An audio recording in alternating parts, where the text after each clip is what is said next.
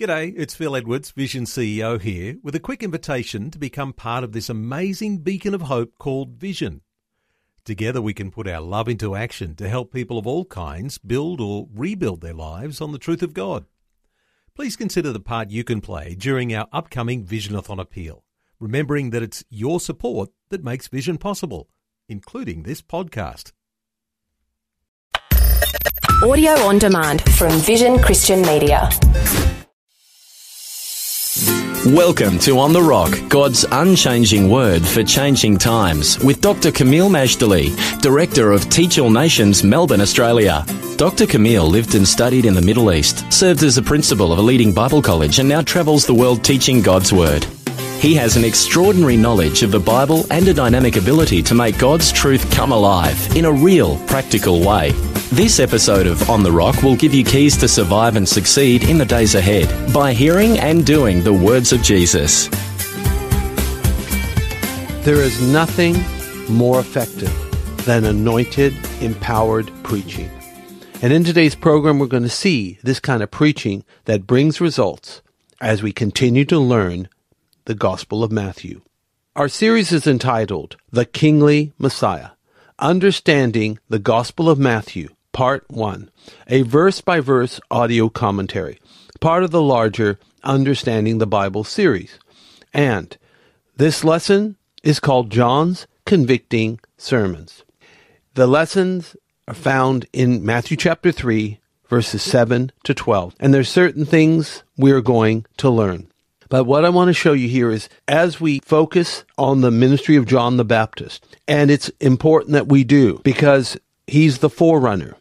My phrase is simple. When you see John, Jesus is not far behind. He is preparing the way for the coming, the ministry, and the redemptive work of Christ.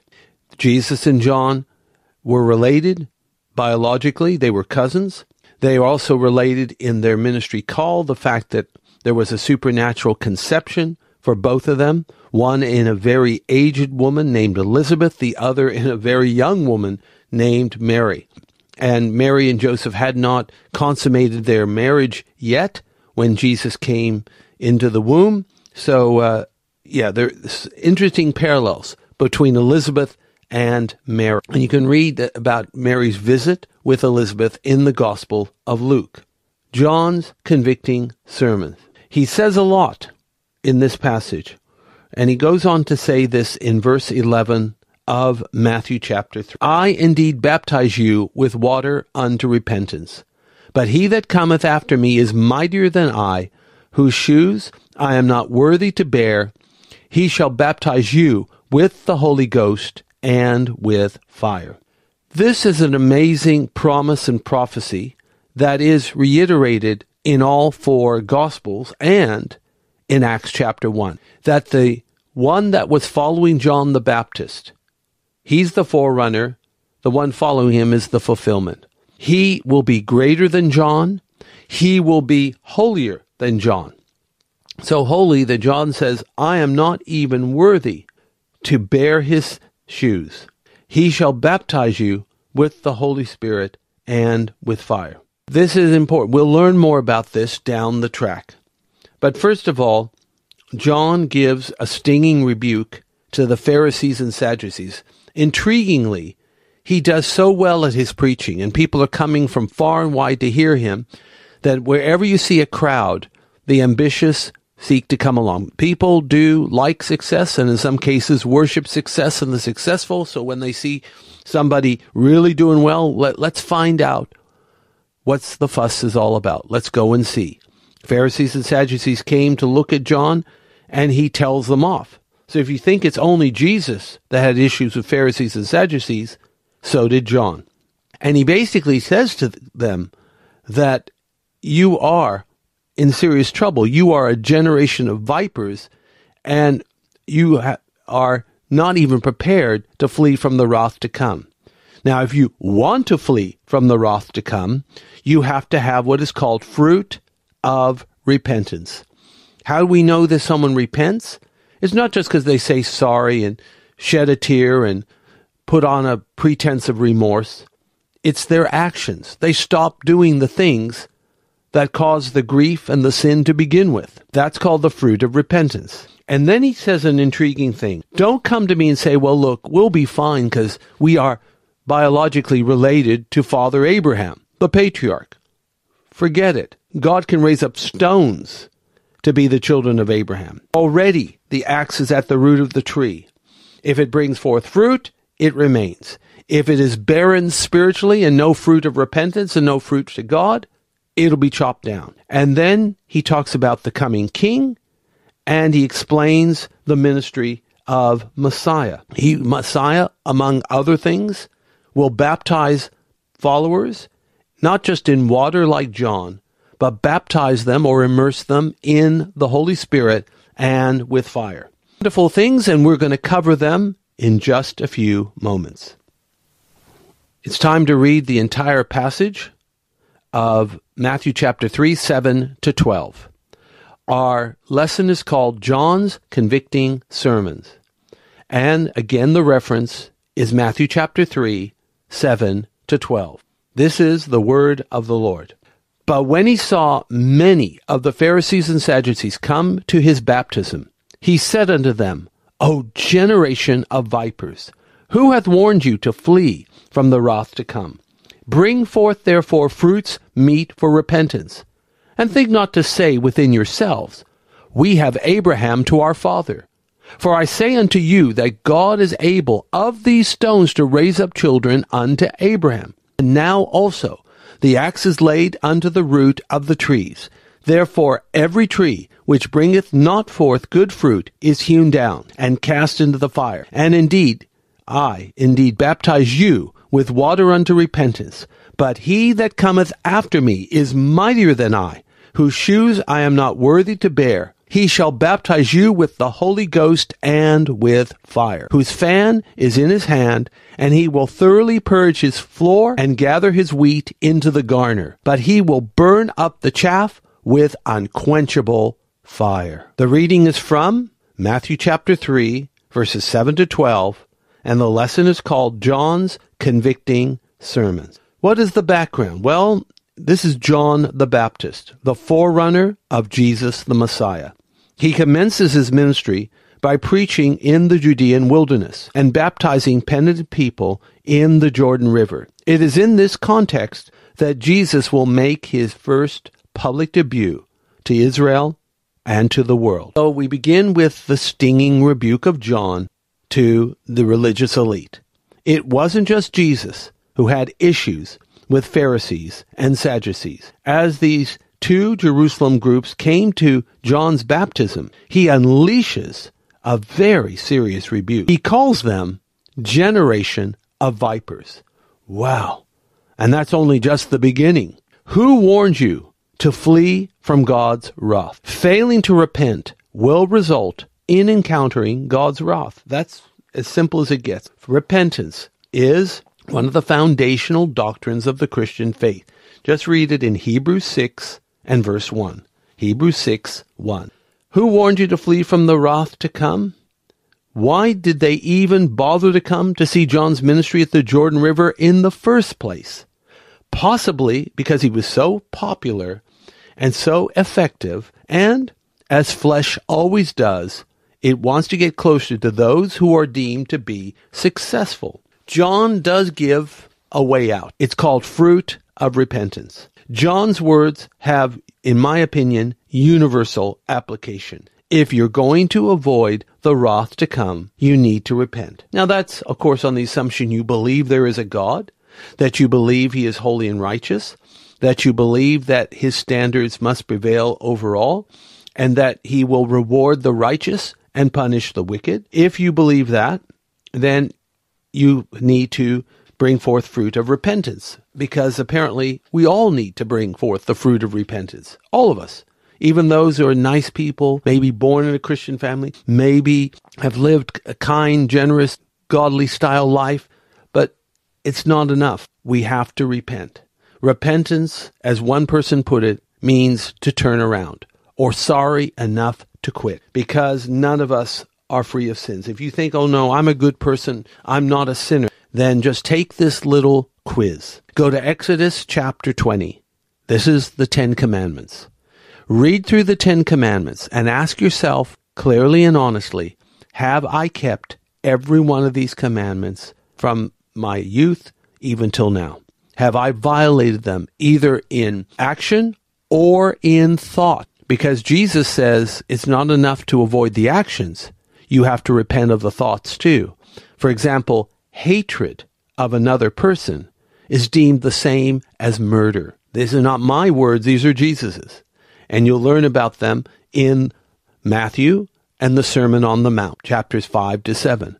So when hatred is deemed the same as murder, then many in fact, perhaps all of us at some point in our pre Christian life could be guilty of murder for hating somebody like we do. That's part of the horrible legacy of the culture war that's been raging since the 1960s is the hate filled insulting demonizing rhetoric that's uttered against other human beings it, it's the same as murder as far as the Gospels are concerned, and it needs to be repented. As the saying goes, we need to wash out our mouth with soap.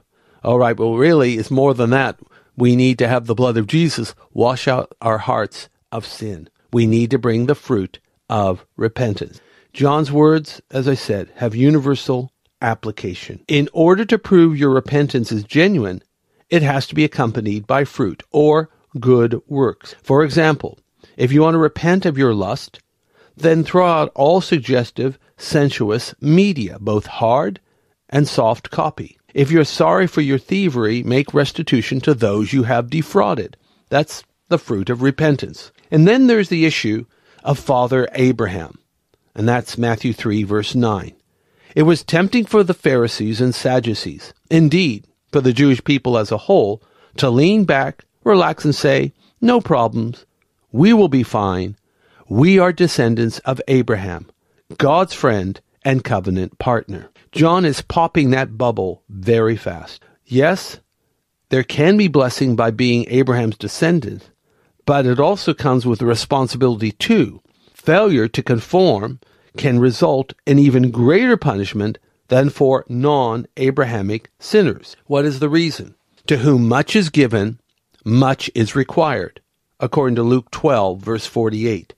Furthermore, God is not limited. If the first crop of Abraham's descendants fails, he is powerful and creative enough to take the stones and raise up more descendants for Abraham. That's what God is able to do.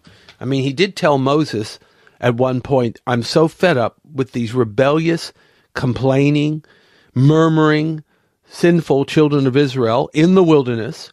I will just blot them out and raise up to you, Moses, a whole new chosen people. Well, thank God for Moses' intercessory ministries. It didn't happen. But the fact is, God is able to raise up others to fill the void if we don't come to the plate. And then he talks about the axe is at the root of the tree. The sermon sizzles. He tells the Jewish elite more hard truths. The axe is laid at the root of the tree. If the tree does not bear fruit, it will be hacked down and thrown into the fire. Without confession, repentance, and the fruit of repentance, the sad truth is people perish like the fallen tree. But then there's the promise of a coming king in Matthew 3 11. The coming king, John explains the plan. His water baptism is for repentance. The coming one, who is the king, is mightier than John who is not even worthy to carry his shoes. He will baptize people in the Holy Spirit and with fire. As I said, this promise is reiterated in the other three Gospels and in the book of Acts. That's how important it really is. It appears that there are three baptisms alluded to here baptism of water, baptism of the Holy Spirit, and baptism of fire. Now, what is this baptism of fire? It can imply all kinds of things. It could be immersion in suffering.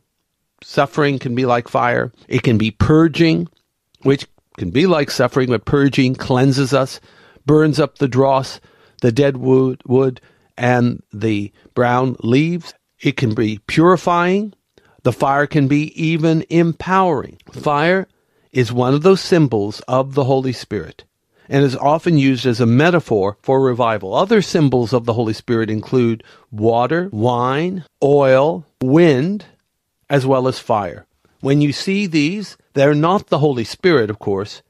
They're simply a tangible symbol of the Holy Spirit. It's sort of like a marriage with a ring on the finger. When you see a ring on someone's finger, a particular kind of ring, it implies they are married. Now, the ring itself is not the marriage. The ring is the tangible, visible, physical symbol of the marriage. Or just like an Australian flag, when you see that flag flying, the flag is not Australia.